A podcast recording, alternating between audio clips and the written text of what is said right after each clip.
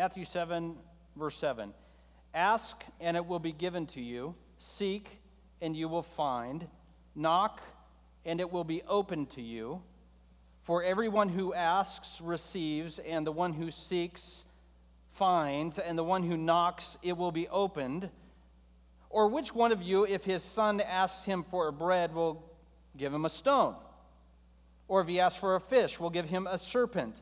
If you then, who are evil, know how to give good gifts to your children, how much more will your Father who is in heaven give good things to those who seek him? So, whatever you wish that others would do to you, do also to them, for this is the law and the prophets. And this is God's word. Ask, seek, knock. God listens. That's the title of the message today. God listens. God listens. That may seem kind of basic, but it's important to understand God hears. God listens to us, especially when we come to Him in prayer. Listen to how David said it in the Psalms, Psalms 61. Hear my cry, O God, listen to my prayer. He's asking God to listen to him. Why would somebody ask God to listen to him? Have you ever prayed and wondered if God was listening? David had that happen to him all the time. In fact, it happened so often he wrote it down in this song. He turned his song into the fact that he wasn't sure if God was listening. Worse than that, his song got put in the Bible. Forever enshrining the fact that David doubted whether or not God was listening, and aren't we thankful that we got to read it? So that when we wonder if God is listening, we can read this and realize this is what happens. Hear my cry, O God, listen to my prayer. From the end of the earth I call to you when my heart is faint. Lead me the, to the rock that is higher than I. For you have been my refuge, a strong tower against the enemy. Let me dwell in your tent forever. Let me take refuge under the shelter of your wings. For you, O God, have heard my vows. You have given me the heritage of those who fear your name. Prolong the life of the king. May his years endure to all generations. May he that is the king be enthroned forever before God. Appoint steadfast love and faithfulness to watch over him. So I will ever sing praises to your name as I perform my vows day after day. God listens.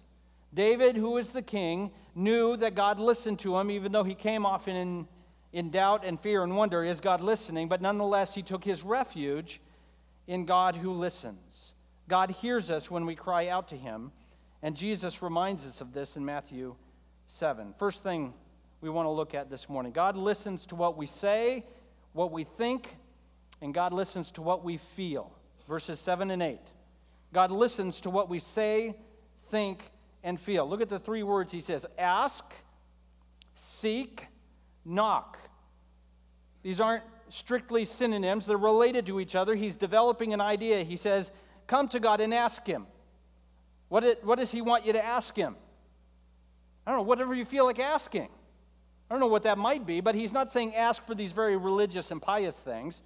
Ask only for things you would ask for in church, nothing else.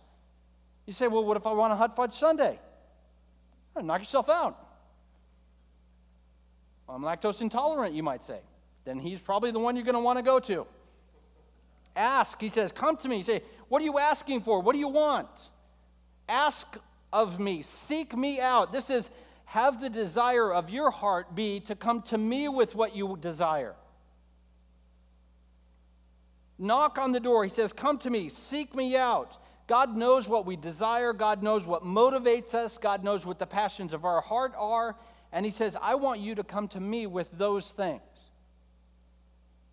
Ask for what is on your heart, seek me out to meet the desires of your heart. Come to me, pounding on the door, uh, expecting to hear from me and understanding that I hear from you. Praying from the desires of our heart is not necessarily inconsistent with Jesus' prayer, Thy will be done. God is saying, Come to me with the desires of your heart and let me figure out what ought to be. But let's not play games with God. We come to Him and pray for very pious religious prayers, hoping that He might answer some of the prayers we're too embarrassed to ask Him for. He already knows what you desire. I would suggest this go ahead and tell him what it is. Pray for his will to be done, but why not at least be honest with him? I think he knows what's going on in our hearts, doesn't he? Prayer from our desire does not necessarily mean, though, God is going to give you everything you ask for.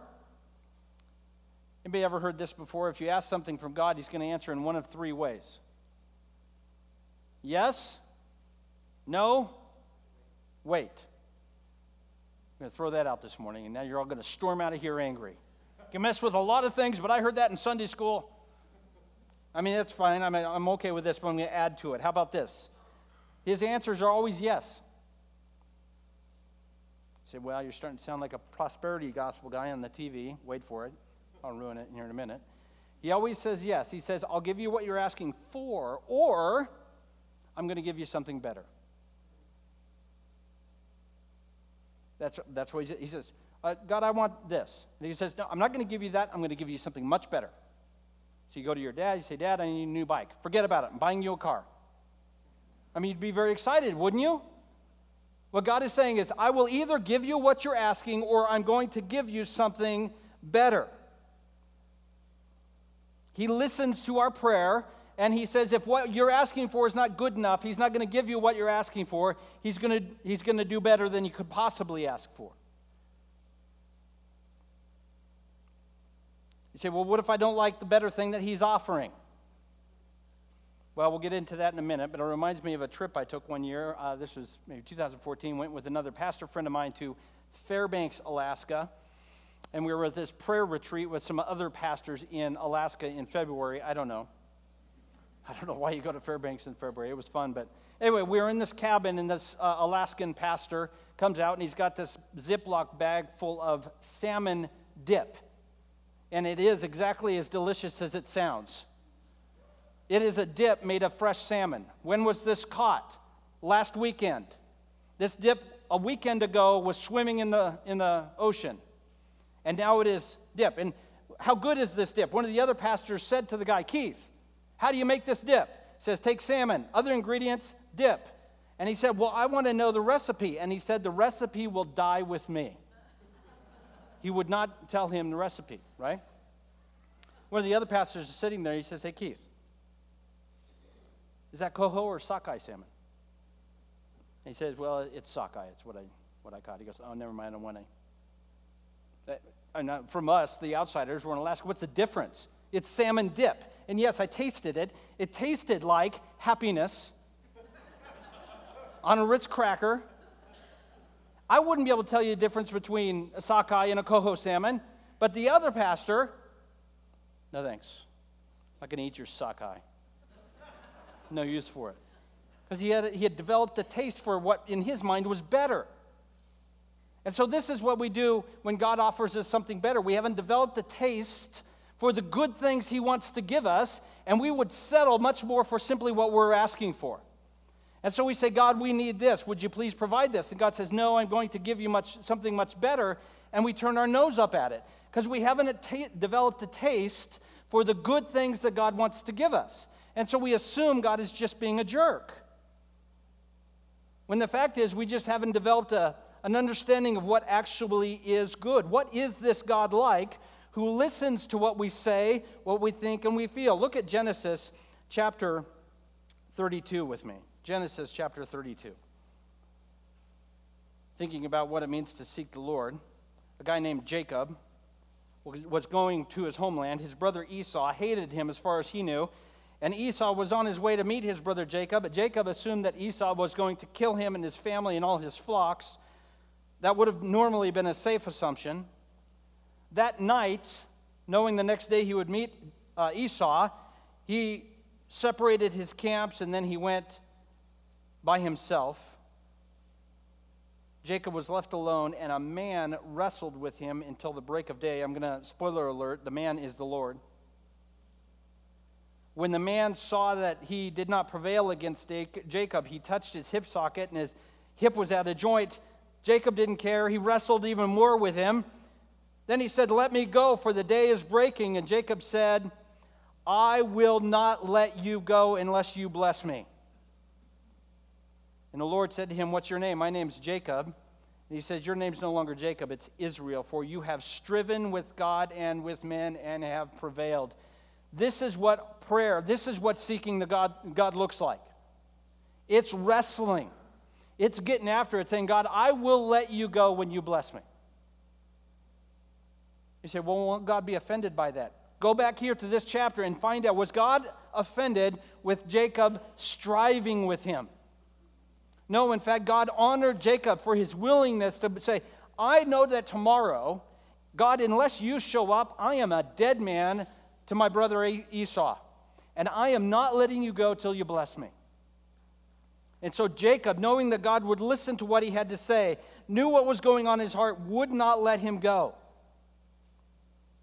Might I suggest, knowing that God listens to what we say and we think and we feel, may I suggest that our prayers are often too polite?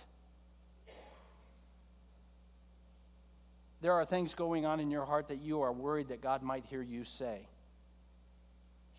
He's already heard it.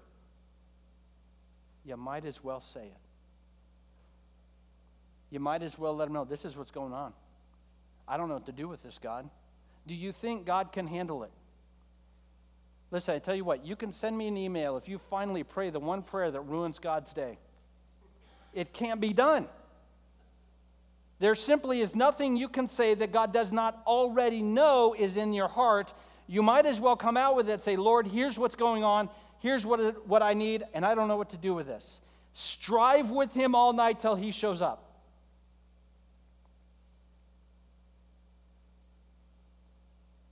Well, I don't know about that. I can tell a couple of you are still doubting. I won't use your name. Look with me to Luke chapter 11. Luke chapter 11. There's a parallel passage to the Sermon on the Mount that we're going through in Matthew chapter 7. So, Luke chapter 11, Jesus says this. He tells a little story. Which of you who has a friend will go to him at midnight and say, Friend, lend me three loaves for a friend of mine has arrived on a, from, on a long journey. I have nothing to set before him. So, midnight, somebody shows up at your house. It's a long journey. They're hungry, they're tired, and you've got no bread to put before him. So, you go to your neighbor, you knock on your neighbor's door, and this would not have been terribly unusual, and say, Hey, bro, I need some bread. Your friend from inside will answer this way, verse 7 he will answer, Don't bother me. The door is now shut, and my children are with me in bed. I cannot get up and give you anything.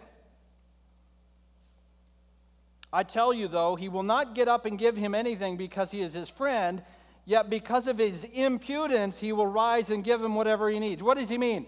Knocking on the door all night. I will leave when I have a loaf of bread in my hand. If you want to sleep tonight, it's going to cost you a loaf of bread. You can't put a phone on do not disturb or a door on do not disturb. You're just pounding on the door. Now, he's going to get up and give him his bread. Is it because he's his friend? No, the Bible makes it quite clear. It's because he won't go away. Jesus is saying, God listens to what we say, what we think, and we feel, and be that friend that pounds on his door. I will not leave you till you get up and give me what I'm asking for.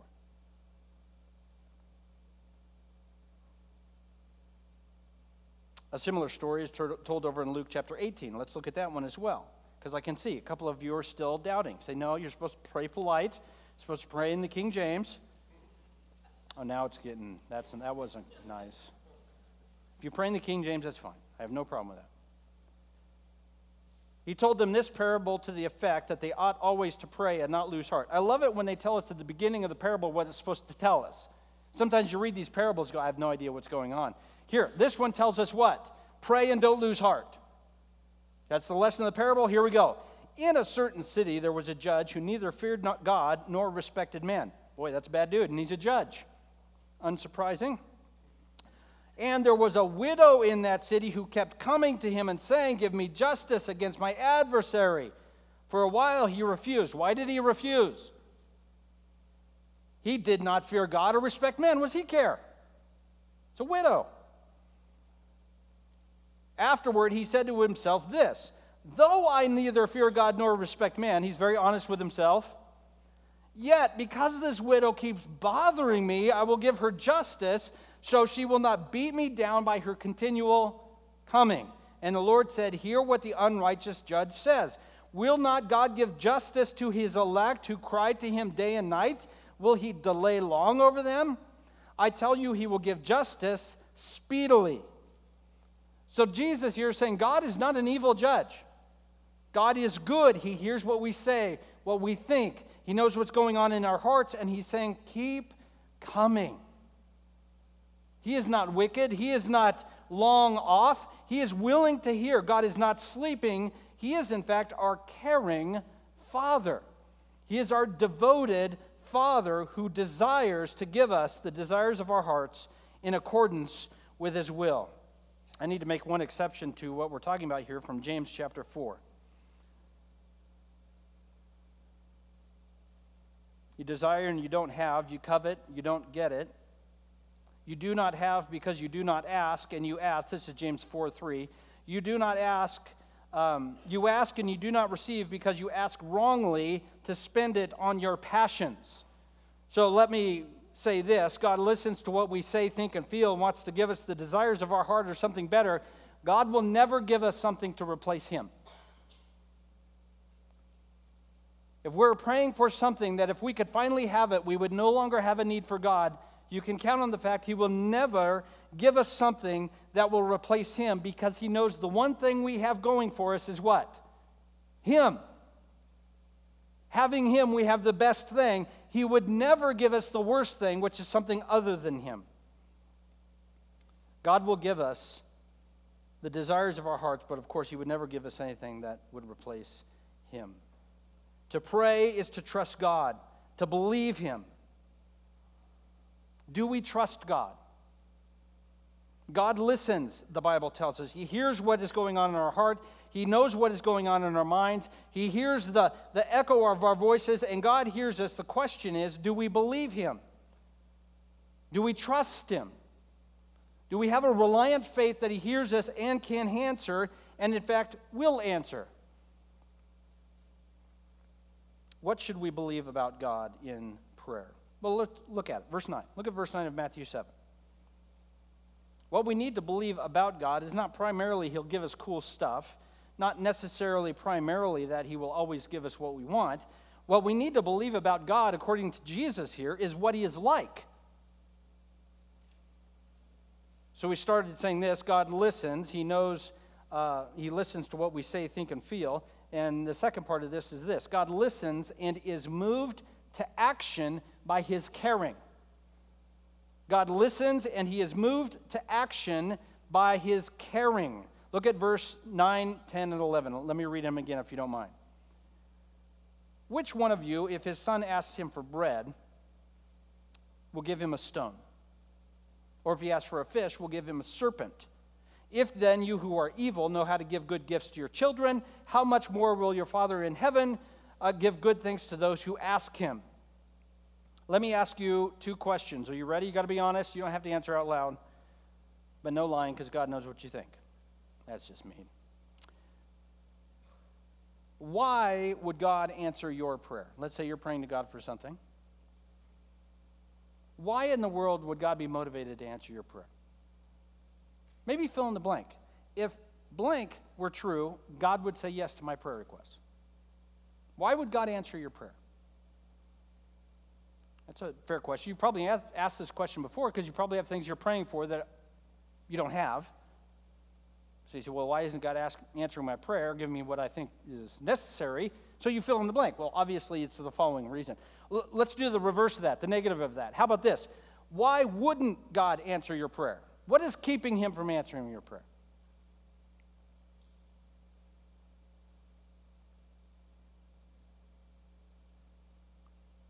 If we think God is answering our prayer, oftentimes, and I would say mostly, we assume God would answer our prayer in connection with our character, our integrity. Well, God would have to say yes to this prayer. I'm a really good Christian. I don't say hardly any naughty words, and the ones I do say are just like PG. I attend church on a fairly routine basis, and the times I am there, I'm paying attention half the time. I don't go to any bad movies. whatever it is. We assume God answers our prayer in connection with our character. Why would God answer our prayer? Because I'm good. Why wouldn't He answer our prayer? And we assume it's due to our failure. God doesn't hear me, He won't answer my prayer because I'm a lousy Christian. He obviously can't answer this prayer because I did X this week, whatever X is for you. Okay, this is off script. This always gets me in trouble. Let's just pretend that God didn't answer your prayer because you did X this week. Let's just pretend it was because you did something bad. I don't buy it, but let's just pretend for a minute. We're in Mr. Rogers' imaginary neighborhood here for a minute. If he decided not to answer your prayer, it probably isn't for the big ugly one you're thinking about. It's probably for some other one you're not even paying attention to. You think if you're going to fix that big ugly one, all of a sudden you're fixed? We will celebrate when you are fixed. What do we call that? Your funeral. You are home, you're with God, and you are ready to go. And we will say they're fixed. Until you get there, there's always going to be something. I mean to discourage you, just going to tell you the truth. Look at the verses. Let's do that. Notice Jesus' focus in these verses is not on our character or our failure. What is the focus on in relation to the gifts? It is focused on whose nature? God's nature. He says, Listen, you evil people, that is, broken people, fallen people, tainted by the effects of sin, you know that if you were packing your son's lunch for school, and instead of wrapping up a nice loaf of bread, you put a rock in there, that that would just be rude. It wouldn't even be funny. Be a little funny. But if you kept doing it over and over, see what would happen is there were some breads, when baked a particular way, had a grayish tone to them, and from a distance they could look like a loaf of bread, and you get close, oh, it's just a rock. There was also a particular fish that was consumed that was more like an eel. It was very popular. And so, Mr. Jokey Jokey Pants' dad, instead of putting the fish in his lunch, he puts a snake in his lunch. He reaches in to get this delicious fish at lunchtime. I know it sounds strange now, but back then it was very normal. And instead of this delicious eel like fish that they were accustomed to eating, it's a snake. Nobody would think that's a good dad, pulling a trick on his sons. God is not fiendish, God is not vindictive. He is not looking for ways to pull the rug out from under us. He's not looking for ways to get our hopes up and then destroy us. And that's precisely what Jesus is getting at. Jesus is saying the Father is a good Father. He's not like you. He will give you good things. He may not give you the bread you are asking for, He may not give you the fish you are asking for, but what He does give you will be even better. He is not an imp, a, a, a vindictive, fiendish God looking for reasons just to ruin your day. Look at Matthew chapter 4, verse 1. This is worth looking at. Matthew chapter 4, verse 1.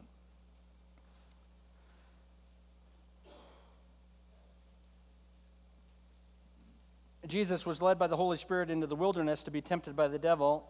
40 days, 40 nights, he was hungry. The tempter, that is, the devil, came to him and said, If you're the Son of God, command these stones to become loaves of bread.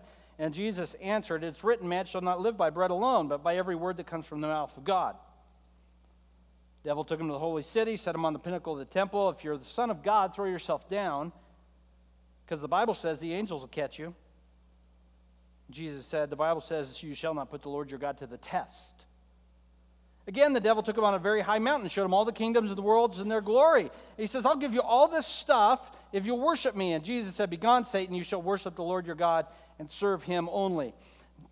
The devil, in Jesus' hunger and fatigue, tempted him with this phrase three times. What is it? If you are the Son of God. In the wilderness, in his hunger, the devil wanted him to be convinced one of two things is true. Either I am not worthy to be called the Son of God because God hasn't given me the bread I asked for, or God isn't worthy being my Father if He won't give me what I'm desiring. So, what the devil is trying to do to Jesus and what he tries to do to us in our prayer is convince us either we're a bad son or he's a bad father. Neither is true in Christ.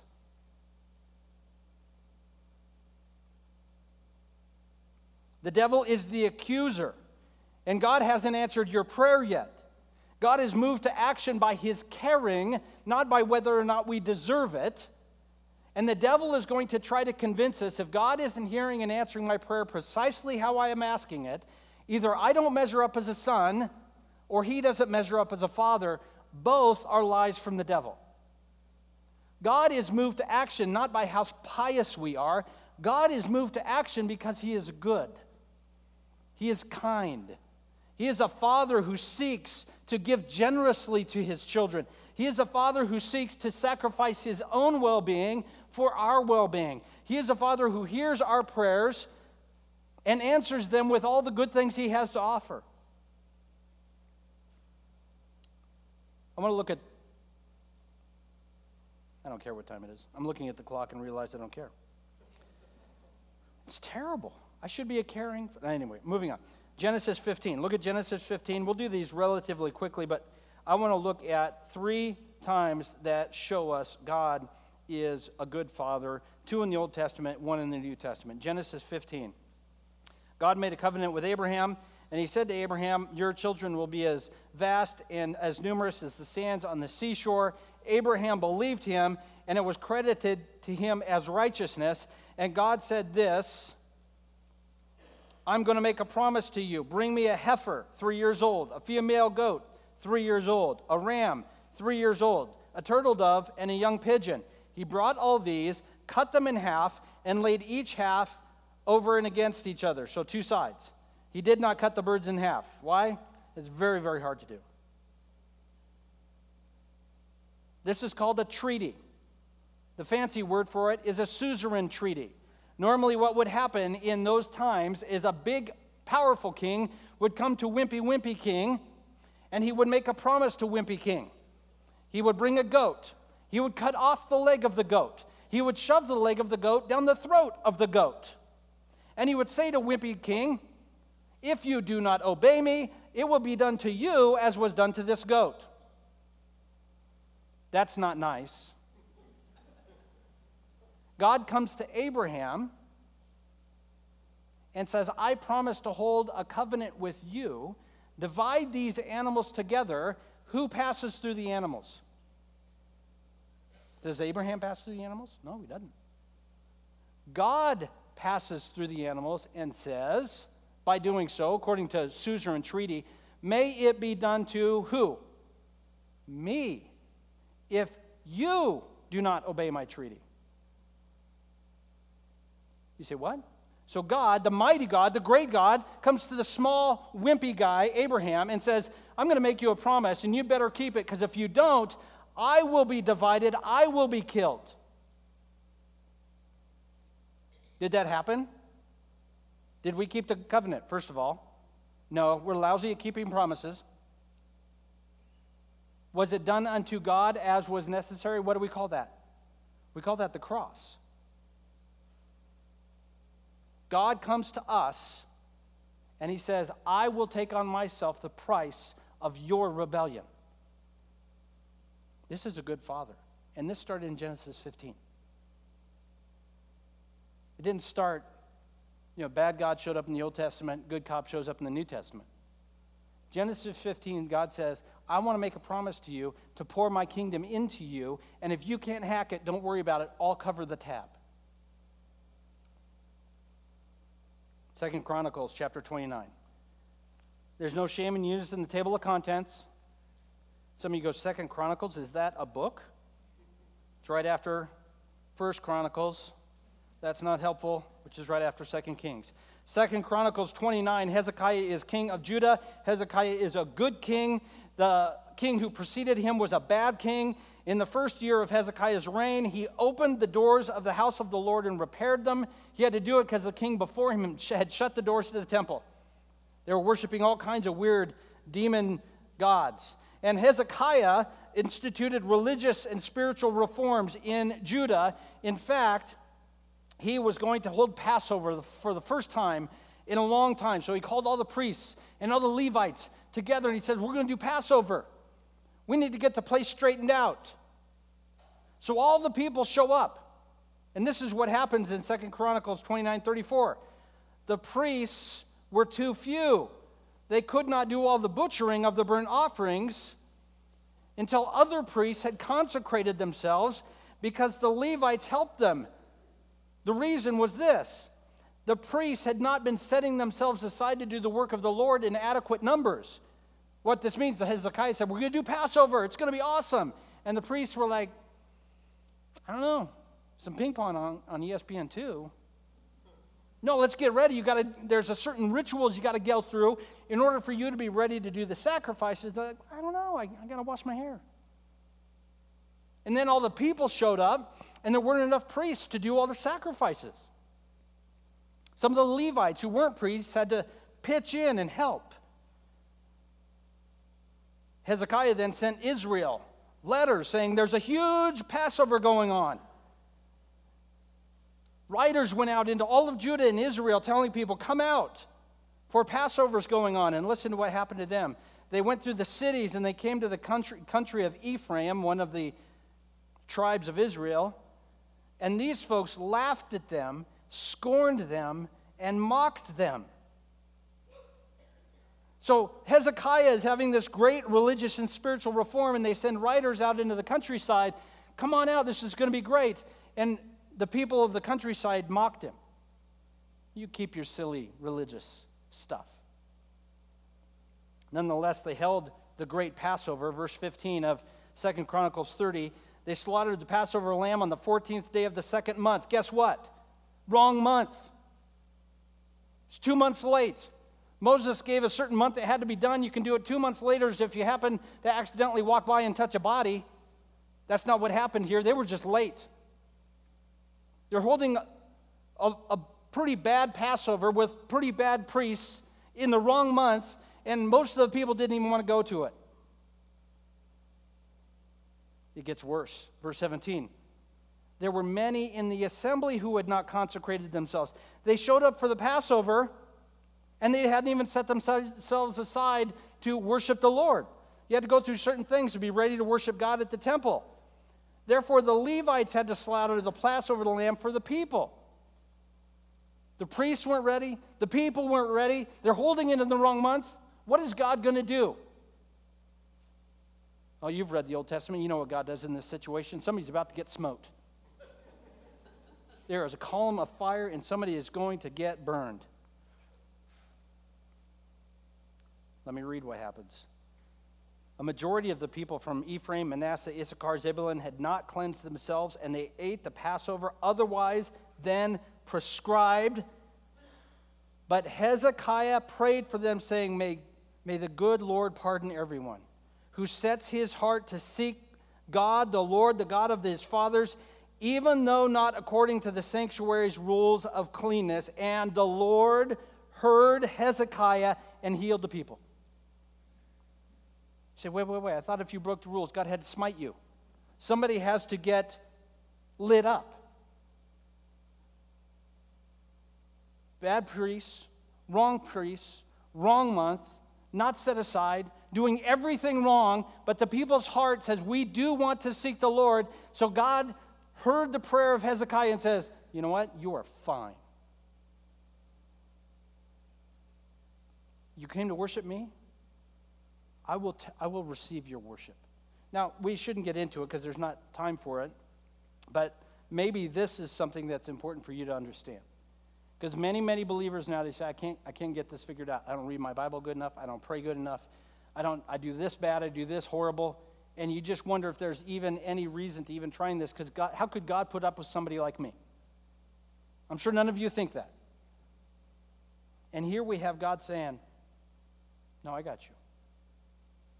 I have heard your prayer. You're seeking me with a sincere heart. I hear you. All right, last story John chapter 21. I told you two Old Testament, two new, one New Testament. Stay into my word. Jesus had died on the cross. Jesus had rose from again. Peter, on the other hand, had had a pretty bad go of it too. Before Jesus died, he had betrayed him three times, calling down curses upon himself at one point. Jesus glaring, staring deep into his eyes after the final betrayal. Peter now finds himself fishing out into a fishing boat, doing what most of us do after full fledged rebellion against Christ try to distract ourselves with something we're good at. Peter was also failing at that, not catching anything. Jesus shows up on the seashore. Peter in his rebellion out fishing, Jesus on the seashore. Jesus says to him, Children, do you have any fish? I think he was smiling, they couldn't see it. They said no, and he said, Oh, I'll throw your net on the right side of the boat. So they cast it in, and there were so many fish in it that they weren't even able to pull it into the boat. They knew who it was now. We know who does this kind of stuff. Peter said, It's the Lord, and he jumped out of the boat, ran to the shore. And what did Jesus do? What did Jesus do to Peter? I want you to pay attention to Peter here. He had denied the Lord before he was crucified. That's bad. Now, you have probably denied the Lord many times in your life. You have never denied him on the night of his crucifixion. After having denied him, he ran and he hid. And now he's out fishing, essentially telling Jesus, I don't want to be your fisher of men. I'm a fisher of fishes. So Peter is in full flight away from Christ, and now he's coming back to the beach. What does Jesus do? Oh, you're going to have to make up for this one, Peter. Boy, you've really, oh man, you've blown it. You've blown it so bad it's going to be in the Bible. I mean, that's bad. What he does, what, is, what does Jesus do for Peter? He some breakfast. What is that verse we were reading over in Matthew chapter 7? If a son asks his father for bread, we give him a rock? What is Jesus feeding Peter? Bread cooked right there on the beach. Man, I bet you it smelled really, really good. If a son asks his father for a fish, would he give him a snake? What's cooking there? Fish. Why did Jesus make Peter breakfast on the beach? Two reasons. It's delicious.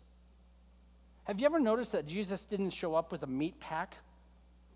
Like a, fla- you would think flavorless gruel is what Peter should be eating. I know you're tired, but uh, you're going to pass out if you don't eat something. Here is some oatmeal with all the flavor extracted. And I know there's not a lot you have to do. flavor out. Basically, leave the brown sugar off. Um, but he doesn't do that. And he doesn't make him eat raw fish. What is it about God's creation that when you apply heat to protein, it makes it amazing? And Jesus did exactly that. He gave him fish because he knew it would fill his belly. He gave him grilled fish because it tastes good. And it tastes even better when somebody else cooks it. Well, you just work all day, you walk up on the beach, and Jesus says, would you like some fresh bread and some fresh fish? What does Peter uh, know precisely about his relationship with the Lord? Number one, it's fine. Number two, it doesn't depend on Peter. It doesn't, doesn't, it depends on a good father. And I'm looking at that beach. That is one beach I would have loved to have been on. And Jesus is telling us here God listens and is moved to action not by whether or not we deserve it, He is moved to action by his goodness and his care. Our prayers are heard not because of what we are like, our prayers are heard because of what he is like. And we are being called to trust that he is, in fact, as good as the Bible says he is. Look at Matthew chapter 7, verse 12. It's called the Golden Rule. God listens and desires for us to be like him. We're going to spend just a few minutes on this before we close. Matthew chapter 7, verse 12. That's what it says. So, whatever you wish others would do to you, do also to them, for this is the law and the prophets. God listens and desires for us to be like him. God listens to us. He hears us because he is a good father. And now he says, I want you to, to listen to you, and my desire is for you to also be like me. And this is the golden rule. Whatever you uh, wish that others would do to you, do also to them, for this is the law and the prophets. Now, this was a common teaching during that time period. In fact, this was a popular teaching for many rabbis in the first century. Jesus wasn't original to it, but he changed it. The rabbinical teaching of the time had it in the negative do not do to anyone what you would not want them to do to you. And Jesus switched it and took a popular saying and made it positive. He said, No, I'm not saying just refrain from killing people. I'm saying what you would prefer people do to you, go and do to them. As one commentator said, the popular rabbi teaching could be obeyed by doing nothing. I can obey the, that rule by simply not killing anybody. Jesus saying is only obeyed when I do something positive for someone else. Whatever I wish for others to do, to me, I want to also do for them. This saying that Jesus' teaching here requires our action, that we understand what God is like and allow His likeness to show up in our lives. There's an Old Testament example of the Golden Rule. We, won't, we just simply don't have time to turn there, but I'm going to reference it. There was a guy named Haman. He was second in command to Xerxes in the book of Esther. Familiar with the book? Seen the cartoon or maybe the VeggieTales version? Anyway, Haman was elevated by Xerxes to the second in command in all of um, that kingdom. And one night, uh, Haman is planning on killing Mordecai. Of course, when you say Haman, you just put everybody, boo. Okay. Haman walks in, and he's going in to ask the king if he can kill Mordecai. Mordecai is the uncle of Esther. And he goes into the king to ask if he can kill Mordecai. Before he gets his word out, uh, the king says to Haman, Hey, Haman, I got a question for you. What should I do for the person I wish to honor? And Mordecai, Haman, says in his head, Boy, obviously he wants to honor me because I am amazing. So he says, What you ought to do is you should take your robe, put it on that guy, put your ring on that guy, put that guy on your horse, and have one of your nobles parade him around the city saying, This guy's awesome. Now that's a translation, but that's essentially what you're doing because he assumed he was going. So, what he was doing was the golden rule. I want done to me what I think. Uh, anyway, so the king says, Yeah, go and do that for Mordecai. So Haman is forced to do unto Mordecai what he wanted done unto himself parade Mordecai around the city, honored. What Haman had missed is the king had already honored him. He was second in command in all of the kingdom. He was already recognized. What's left for second in command in all of the kingdom? Just to be the king. Because Haman was never going to be happy unless he was in charge of everything. As a result, Mordecai was lifted up and Haman was executed and killed for his betrayal. Haman did what to Mordecai what he wanted and he paid for it with his life. Jesus is saying this to us Put yourself in Haman's shoes. I have lifted you up and exalted you in the kingdom of God.